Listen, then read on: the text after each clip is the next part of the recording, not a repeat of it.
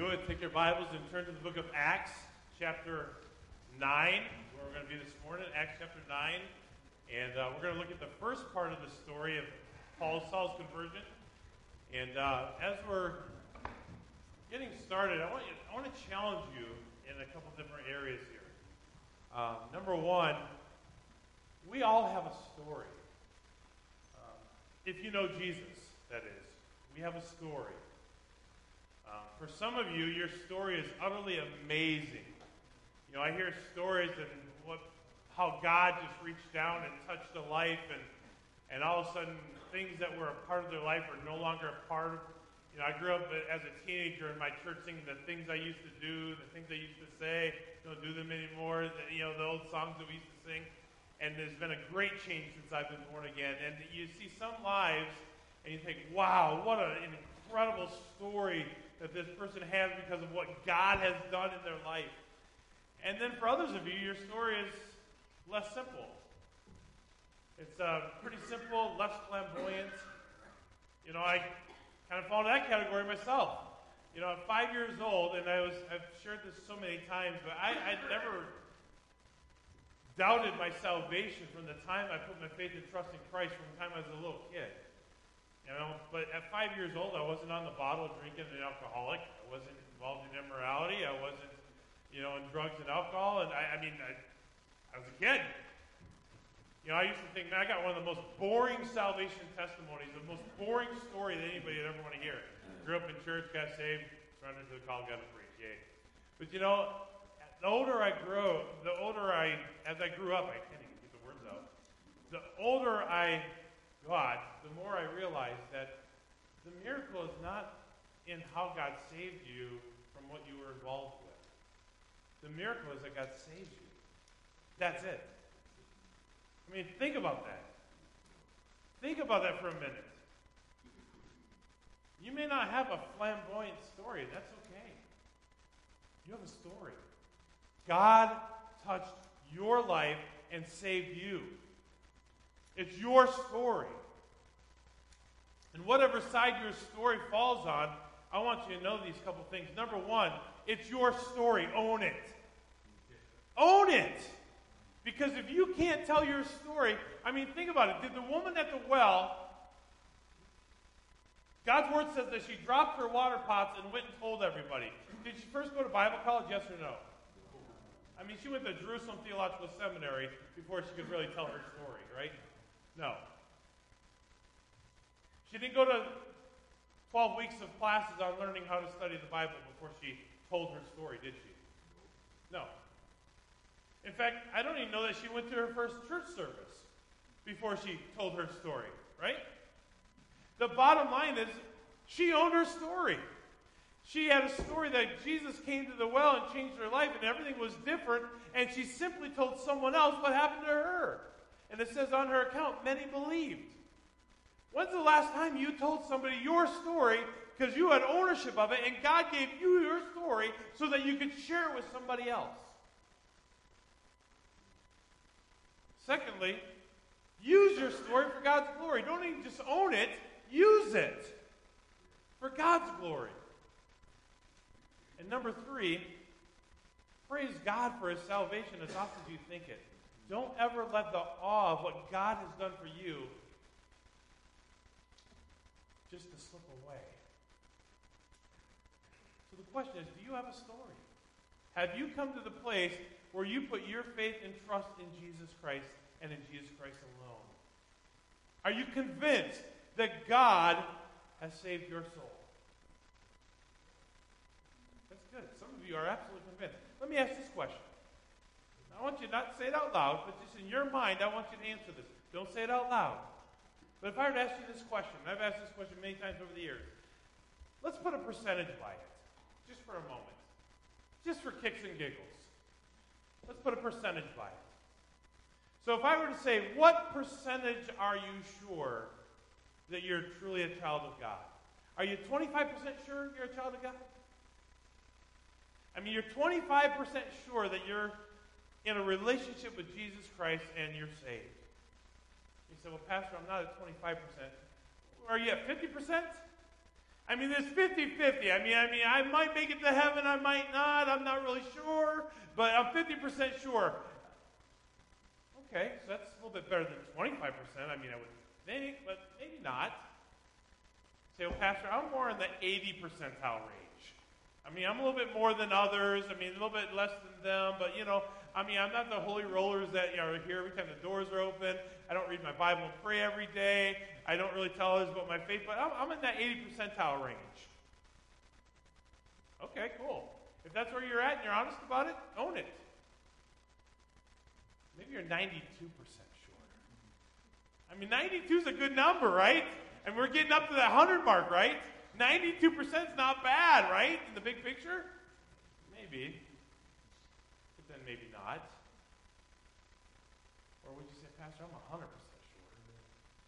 Not based off what I've done, not based off what anyone else has done, only based off my faith and trust in Jesus Christ alone. But here's the problem with putting a percentile next to it. If you were one of the honest ones here this morning, you said, I'm 25% sure that I'm going to heaven. You know what that means? You're 75% sure you're going to hell. Ooh, that one hurt a little bit. Say, well, Pastor, I was on the 50% side. Well, that means you're still 50% sure you're going to hell. Ouch. Pastor, I'm at the 80. You're still at 20%. You want to risk that? I don't. I want, even if you're 92%, you're still 8% sure that you're going straight to hell. Unless you are 100% certain that you have put your faith and trust in Jesus Christ alone, the only other alternative is hell for all eternity. So, Pastor, is that really important to discuss? Yeah, it is. Because Jesus Christ said in his own word in the Gospels, I came down to what? Give my life a ransom. He said, I came to die on a cross that you may have life. He wants us to have. He wants us to have life in him. And the reality is, you can be religious, as we'll see in just a moment. You can do all kinds of good deeds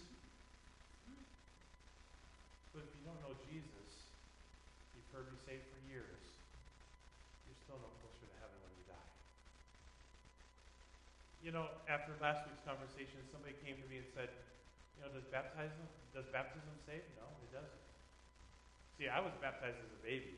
I was in a German Orthodox church, a Reformed Orthodox church when I was a baby, because that's what everyone does. They baptize babies in the you know German Reformed Baptist or Orthodox church. That's what everyone does. In Minnesota, you betcha. I was baptized as a baby. Didn't need nothing. Cute little ceremony. Pour water over his head, watch it drain in the basin. That's not salvation, and that will not get you to heaven. The reality is, only one thing will get you to heaven. And sometimes there's a process involved in God working in our lives. But in Acts chapter 9, I want to read the first nine verses, and we're going to see the first part of Saul's conversion. It says, Now Saul, still breathing threats and murder against the disciples of the Lord, went to the high priest and asked for letters from him to the synagogues at Damascus, so that if he found any belonging to the way, in other words, those who were followers of Jesus, both men and women, he might bring them bound to Jerusalem. And as he was traveling, it happened that when he was approaching Damascus, suddenly a light from heaven flashed around him.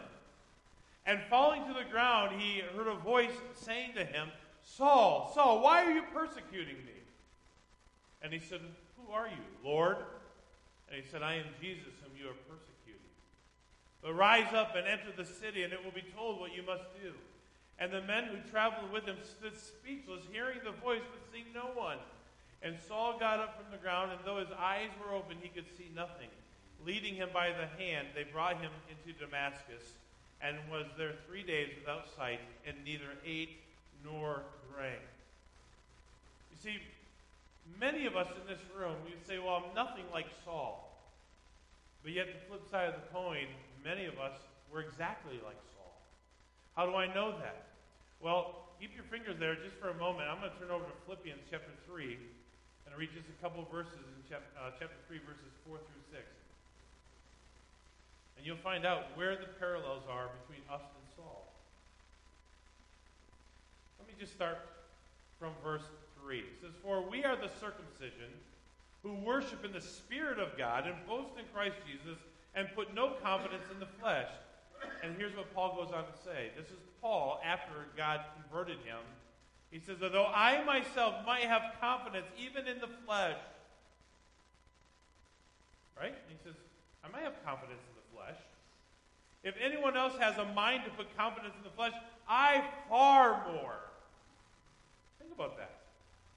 Circumcised the eighth day of the nation of Israel, of the tribe of Benjamin, a Hebrew of Hebrews, as to the law, a Pharisee, as the zeal, a persecutor of the church, as to the righteousness which is in the law, I found blameless.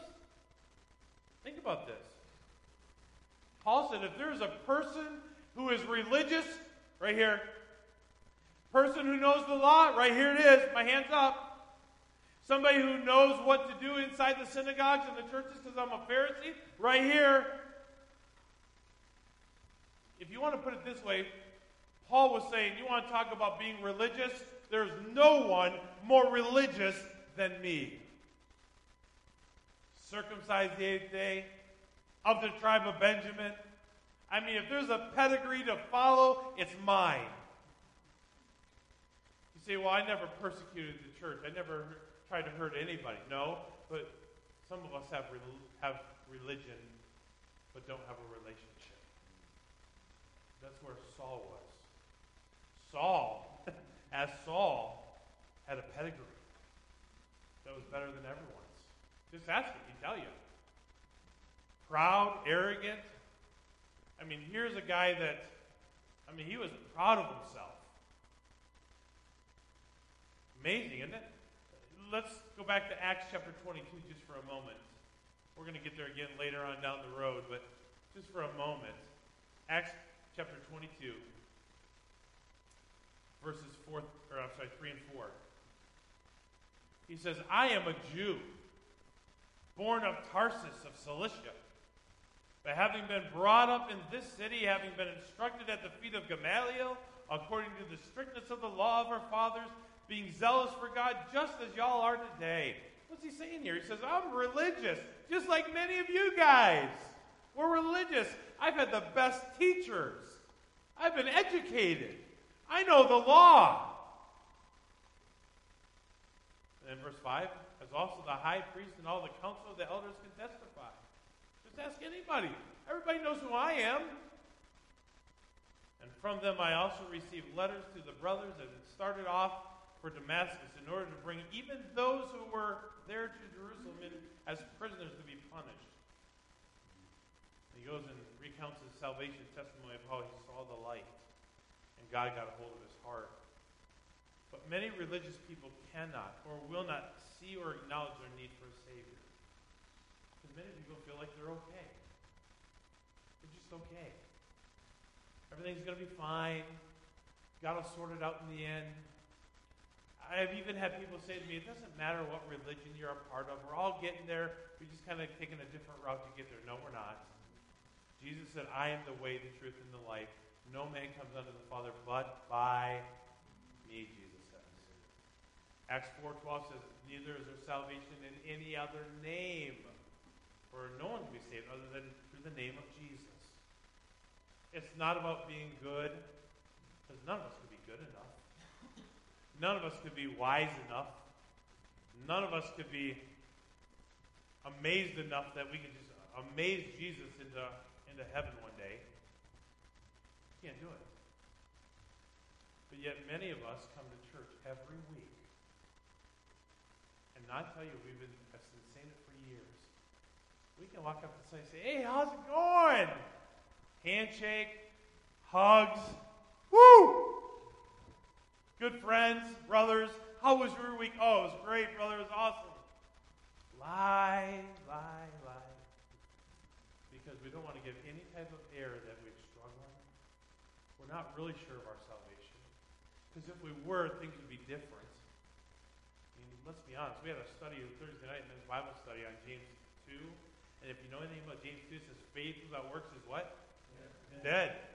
And yet, many of us who claim to know the name of Jesus and have a relationship with him, we haven't served him in years. Let's be honest. And can I just say, church attendance is not service. It's not. Reading your Bible and praying is not service and work for the Lord. It's not. Giving to the needs of the church is not service and work for God. That has nothing to do with any of it. Man, this guy is really irritating this morning. Maybe to put a little, sliver in your hind end to say, I need to think about some stuff. Because the bottom line is works will never save you. Going to church won't save you. Being good to people will never get you one inch into heaven. It all comes down to a relationship. And many people think they have it, yet they're still living for the things of this world. What do you love more? You love the things of God more or the things of this world more? God's word says, For all that is in this world, 1 John 2, remember this? For all that is in the world, the lust of the flesh, the lust of the eyes, and the pride of life, is not of the Father, but is of this world. Was it going to say, verse 18, that all the things of this world are going to what? Pass away. So he says, love not the things of the world. Psalm 16 says, there is a way that seems right to a man, but the end thereof are the ways of. So there's a way that we think we can operate, manipulate. We can, we can kind of really, honestly, we can, we can surprise everyone around us.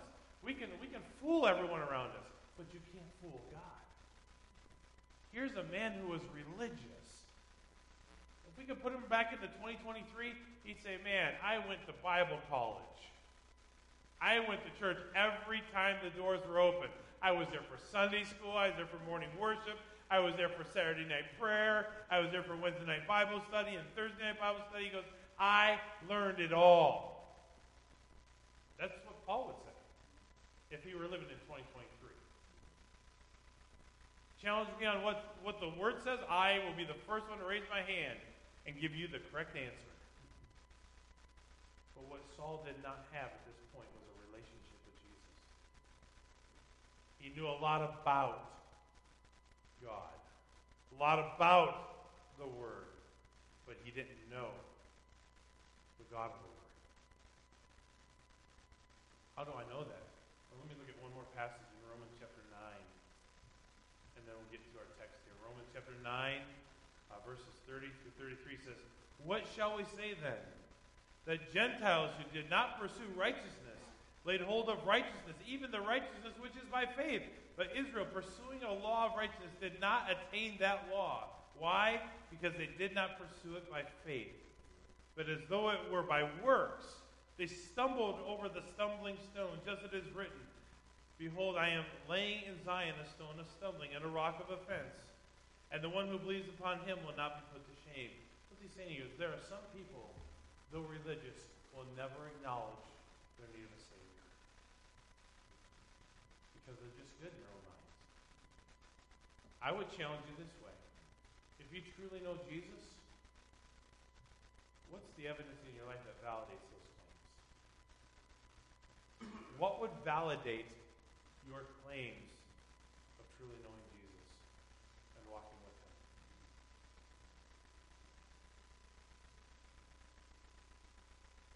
If your spouse said came home one day and says, "Hey, I just got two million dollars," well, where is it? Well, I'm not telling you, but I got two million dollars, and they claim this for week after week after week. Won't you eventually want some validation of the fact that they got two million dollars? Just saying talk is cheap. If there's nothing to validate the claim, it's worthless. And that's why he says faith without work is dead. So Acts chapter 9, back to our text here. Let me just give you a few things here to consider. First of all, notice Saul's attitude. Now remember, Saul is a religious man and even as a religious man who had been brought up in the law, had been taught by the best teachers, who knew all the rules and regulations, here's his attitude Saul, still breathing threats and murder. Sounds like a fine, upstanding Christian. Sounds like a man who just loves Jesus. But see, he had his own brand of Jesus, he had his own brand of religion. So, his attitude, breathing threats and anticipating murder. Sounds like a nice guy. But guess what? In his world, it was okay. It was okay. He had special permissions. For, in fact, we see that uh, his agenda, verse 2. And it asked for letters from him to the synagogues at Damascus, so that if he found any belonging to the way, both men and women, he might bring them bound to Jerusalem. What was his agenda? Well, three things. He asked for letters from the synagogues. In other words, he wanted legal authority. See, he was on the road to Damascus in Acts 9, right? So as he was on his way to Damascus, he already sent ahead to the synagogues that were there saying, Hey, I need special permission. I need legal authority that if I find anybody who claims to follow Jesus, not the church, not the scribes and not the Pharisees, but if they claim to follow Jesus and they're part of the way, I need to be able to bind them and bring them back to Jerusalem so that we can put, them in jail and maybe even kill them. Wait, but he's a religious man. Yeah, but he had his own religion, his own special kind of religion. So his agenda was he asked for letters, legal authority, and then he asked for permission to bind the believers. Wow. This guy is a little piece of work. And then number three, he asked if he might bring those believers back to Jerusalem to throw them in jail. But you see something else in verses 3 and 4. You see Saul's attention and how it changed. It says, And as he was traveling, it happened that when he was approaching Damascus, suddenly a light from heaven flashed around him. And falling to the ground, he heard a voice saying to him, Saul, Saul, why are you persecuting me? Notice his attention was changed. Now it's focused on the momentary flash from heaven. And he's focused on the voice of God. You know what I believe? This is just my personal opinion that God will orchestrate the events of our life to get our attention. Let me ask you a question. Those of you that aren't certain that you know Jesus, you're not in that 100 percentile range, just be honest for a minute. Just for a minute. You say, well, Pastor, I'm just not sure, but let me just put your thinking cap on just for a moment. If you can be honest with yourself to admit that you're not truly saved, that you've never had a moment that you put your faith and trust in Jesus Christ alone, can you remember a time when God orchestrated some events in your life to get your attention? You see, God does it in a variety of ways. Sometimes it's through the Word. Sometimes it's through accidents and circumstances that happen in our life. I can't tell you how many times God got my attention.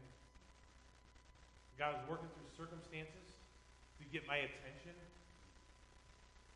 The whole time I'm like griping and complaining over the circumstance, and God's like, hmm, uh, uh, how many more you want before you of look up? How many, how many you want to go through? Oh, well, well, that's okay. It's your choice. You can keep ignoring me. Yeah, you can keep pretending I'm not there. Yeah, yeah go ahead. You're doing good. Yeah, yeah, yeah. Okay, here's another one for you. How many of us can think back to times in our life when God has allowed circumstances and situations and other people He's allowed to come into our life to get our focus off of ourselves and off of everything that we're complaining about? And He's like, all you got to do is look up. I'm right there. We just ignore it because we got this one. I'm strong enough. I'm smart enough. I'm wealthy enough. I'm wise enough. And God's saying, nope. You can't do this one. This one is only one that I can take. That's Saul. I mean, he's trying to get permission to bring him, but God is changing his focus. God's getting his attention uses a this flash. I don't really know what that means 100%. I guess I could go into the Greek, Hebrew Greek, and, and, and get the exact Greek word for it, but you know what a flash is? It's a flash.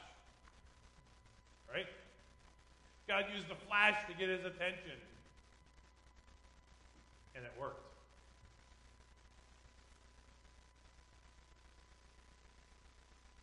And then the next thing he does God asked him a pretty pointed question. Why are you persecuting me? Why are you doing this? I mean, here's a guy who's, remember this, you were religious. You would think you'd be glad to encounter other people who are trying to follow Jesus. But no, that's a different brand.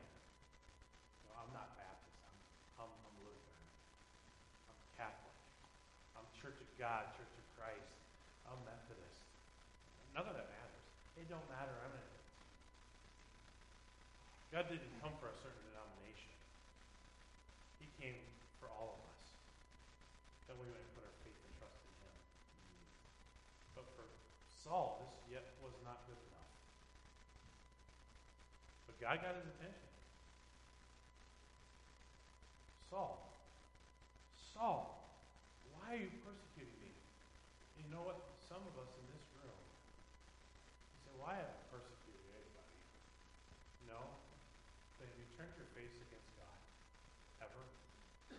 Have you ever just put your fist in the face of God and said, no? It's no different. An affront to God is an affront to God, no matter what it looks like. And we do that every time we say no to God and yes to self. That's exactly what Saul was doing. But God got hold his attention.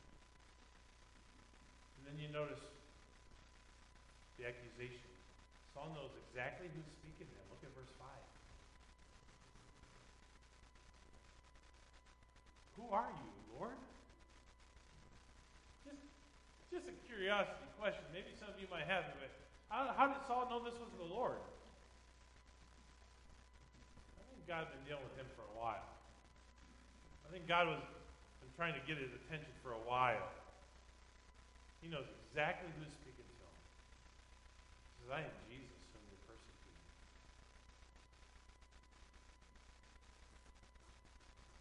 And now notice God's command, verse 6. It says, Rise up and enter the city, and it will be told you what you must do.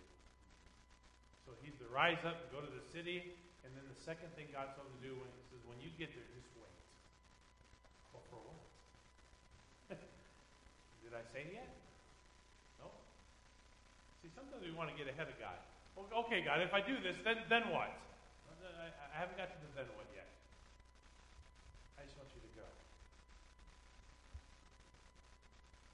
You see, some of us in this room, we're thinking just a little bit that if I give my life to Christ, if I truly just surrender to God's working in my life, He's going to ask me to. He just might. He might. And you should be willing. Because the bottom line is the safest place to be is in the center of God's will, even if that means it's the darkest place on earth. If that's the center of God's will, that's where we should want to be. I'd rather be in the most dangerous place in America, knowing that it's God's will, than someplace nice and safe and secure, knowing that it's not. What do you want me to do when I get there? Just, just wait. Don't get ahead of me, Saul. Just, just do what I'm telling you to do. And some of you need to be honest with yourselves. If I give my life to God, He may ask me to do something. Yep, He might. And you should be willing to do it. But you know what Saul did? He rose up and went. Verse 8 says, And Saul got up from the. He answered the Lord. Really, he did. He got up from the ground, and though his eyes were open, what's it say? He could see nothing.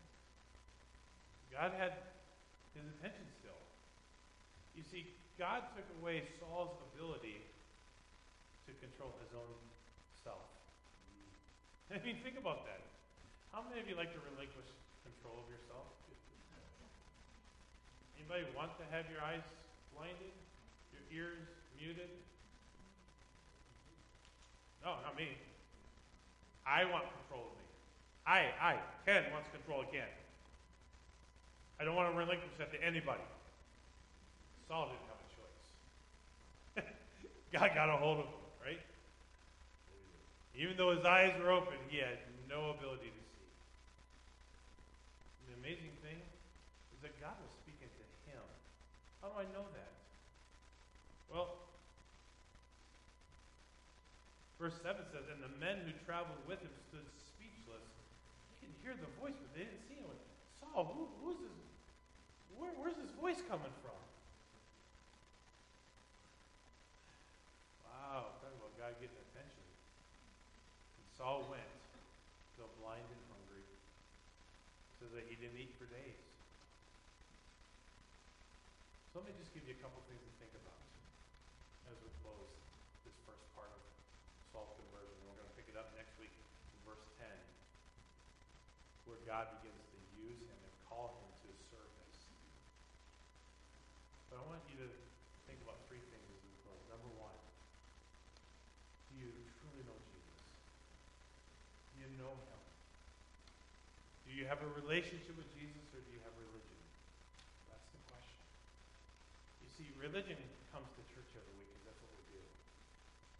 Religion throws an offering in the plate or in the boxes because that's what we do. We're good people. Religion is nice to people because you, you know, God expects us to be nice. See, that's all works. That's all religion. Relationship says, I want to know my Jesus. I want to communicate with him and pray with him and talk with him. I want him to speak to me. I want to know his heart. That's relationship. Relationship, Note the relationship on the face of God's earth is effective without communication. Those of you that are married, try not talking for a week. What's wrong? With nothing. Right. As the walls are being built with some seriously hard cement. Right? You see, a lack of communication really means a lack, lack of relationship. Bottom line is, you cannot have an effective relationship without effective communication. I don't care whether it's between a spouse, or your children, or your employer, or your neighbor, or your friends, or your relatives. Communication is by far the most important factor to have a strong relationship. And without it, it will fail. So I don't ask you if you've got religion, I ask you if you have relationship. When's the last time you talked to Jesus other than to thank him for food for 10 seconds? When's the last time you asked God to speak to you through his word? And it wasn't on a two minute schedule because I just want to spend time with God. Because you have a relationship with him, not religion. So there's the first question. Do you have Jesus? Do you truly know Jesus? Number two, if not, number two, what is God doing to get your attention? What has He allowed in your life to say, hey, right here, I'm looking at you. Right here, that's not an accident. I put that there on purpose so you look at me. That's not coincidence. Yeah, I put that there on purpose. Look here. Yeah, right here. I'm right here. What is God doing in your life to get your attention that you might focus back on Him? You see, some of us think that we're going to be here forever. I'll just tell you, I'm not going to be. I mean, I might have broke the 70 curses I've joked about. No man in my family lived beyond 70, but I got heart surgery before I knew I had a problem. I might have broke the 70 curse, I'm not sure. But you know what? Even if I broke the 70 curse and lived to 80, 85, 100, I'm not going to be here forever. And neither are you. In fact, Proverbs 27 1 says this. And if you don't know Jesus, you got to think about it. If you're not sure, you got to think about it. If you're in that 50 percentile range or 92 percentile range, you got to think about this. Boast not yourself of tomorrow, for thou knowest not what a day may bring forth. None of us has the guarantee of tomorrow. The pastor trying to scare me? No. Just giving you some facts. Think about it.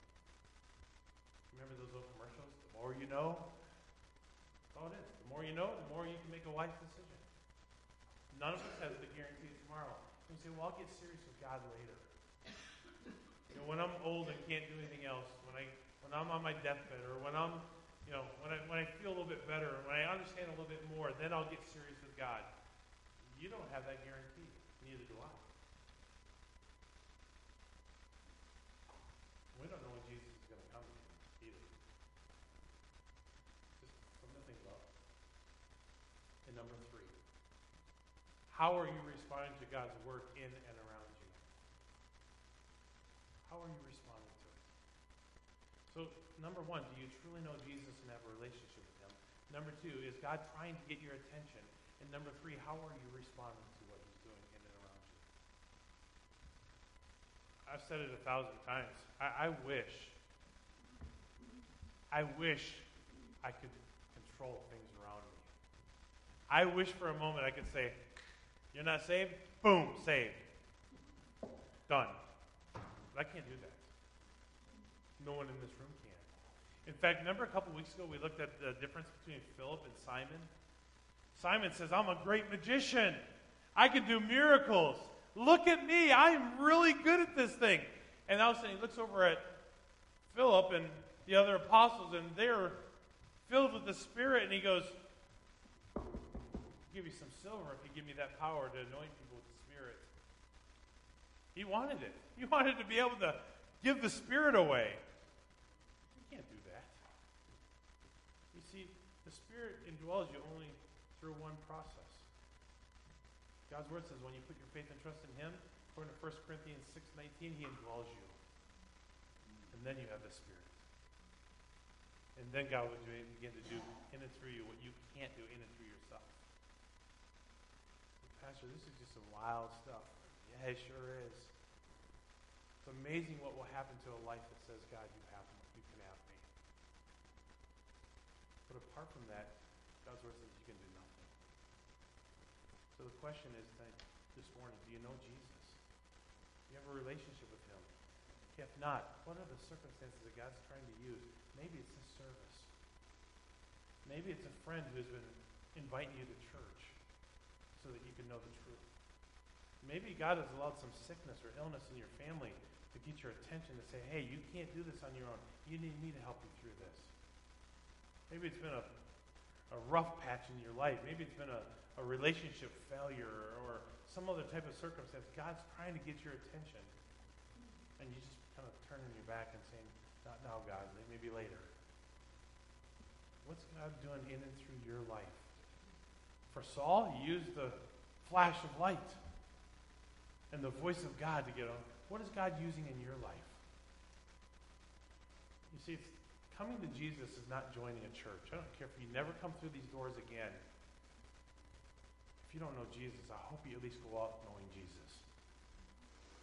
Love to see you again, but that's not the important factor here. The important factor is that you know Jesus. Let's pray. Dear Heavenly Father, Lord, we thank you for this day. We thank you for each and every one that's here this morning. We thank you for the example that we see in Saul that, Lord, I think so many of us can relate to. We know a lot about you, Father. We know a lot of facts, a lot of data. But if we're honest, our life doesn't match what we say we know. Lord, if we're honest with ourselves, many in this room probably are not saved. They might be religious, but they're not truly saved. And God, I pray that today would be a day of salvation for them. I pray that for many of us, Lord, that it would not be a circumstance, Lord, where we just put it off until another time or till we know more or feel more confident about it. Because, Lord, we don't know that we have another day. But, Lord, I do pray that you'd work in draw folks to yourself, Lord. Just ask for a moment as we're sitting here that, just ask for a moment that we keep our heads bowed and our eyes closed. Just every week we have an opportunity to respond to what we've heard. Maybe you're not accustomed to going to church. Maybe you're just checking us out for the first time. I don't know. But every week we have an opportunity to respond to what we've heard. I'll never embarrass you, I'll never call anyone out. That's not what we're here for. But in this last moment, I'd love to pray for you if you don't know Jesus. I can't save you. My prayer cannot save you. I just simply would love to pray for you. Say, Pastor God, I'm not really sure if I know Jesus, if I truly have a relationship with Him. If I'm if I'm honest with myself, I'm just not confident. Can I just simply pray for you? How do I know that? Just look up at me. I'm not embarrassed to not call you out. Just look at me, give me a nod, and I would love to pray for you. If you don't know Jesus, I would love just to simply pray for you. Anyone like that? Just catch my eye. You're not sure, you're, you're concerned, just look at me so I can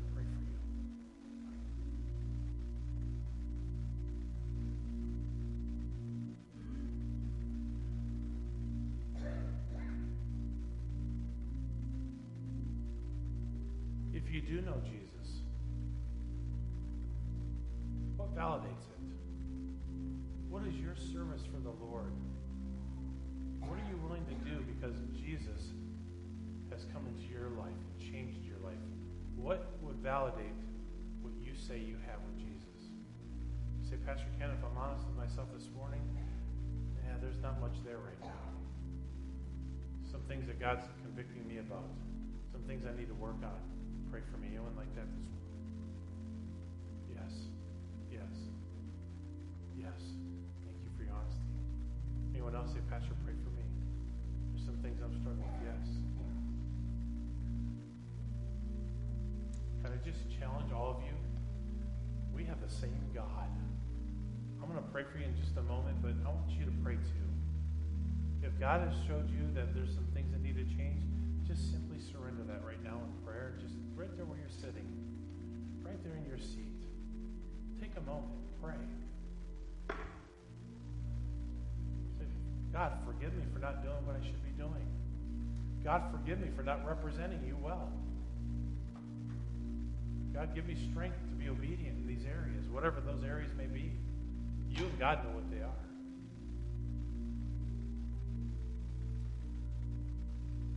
So I'll stand to our feet as we close in prayer. Lord Jesus, you know our hearts. Lord, you know that we can deceive everyone around us and fool everyone around us, but Lord, we cannot fool you. Lord, I pray that you would, Lord, even though the service is going to end, I pray, God, Lord, that the invitation never does. And Lord, that you continue to work in the hearts of those who need to be saved. For those who have acknowledged, Lord, there's some things that need to change, I pray, God, that you give them, Lord, courage and boldness and strength, Lord, to make those changes this week, Lord, through the Holy Spirit. Lord, we know that we in and of ourselves, we are too weak. We can't do it on our own. But Lord, with your help, we can. And so, Lord, I pray that you be with each one who raised their hand, their heart towards you this morning, Lord, that you grant victory in this area. And Lord, help us to reflect the image of Christ well in our day-to-day living. Lord, forgive us where we fail you. Forgive us as a body of believers for where we fail you. Lord, might we see your hand at work in our midst, Lord, because we are walking in obedience and in fellowship with you, Father. May we sense your presence in all that we say and do this week. We pray in Jesus' name.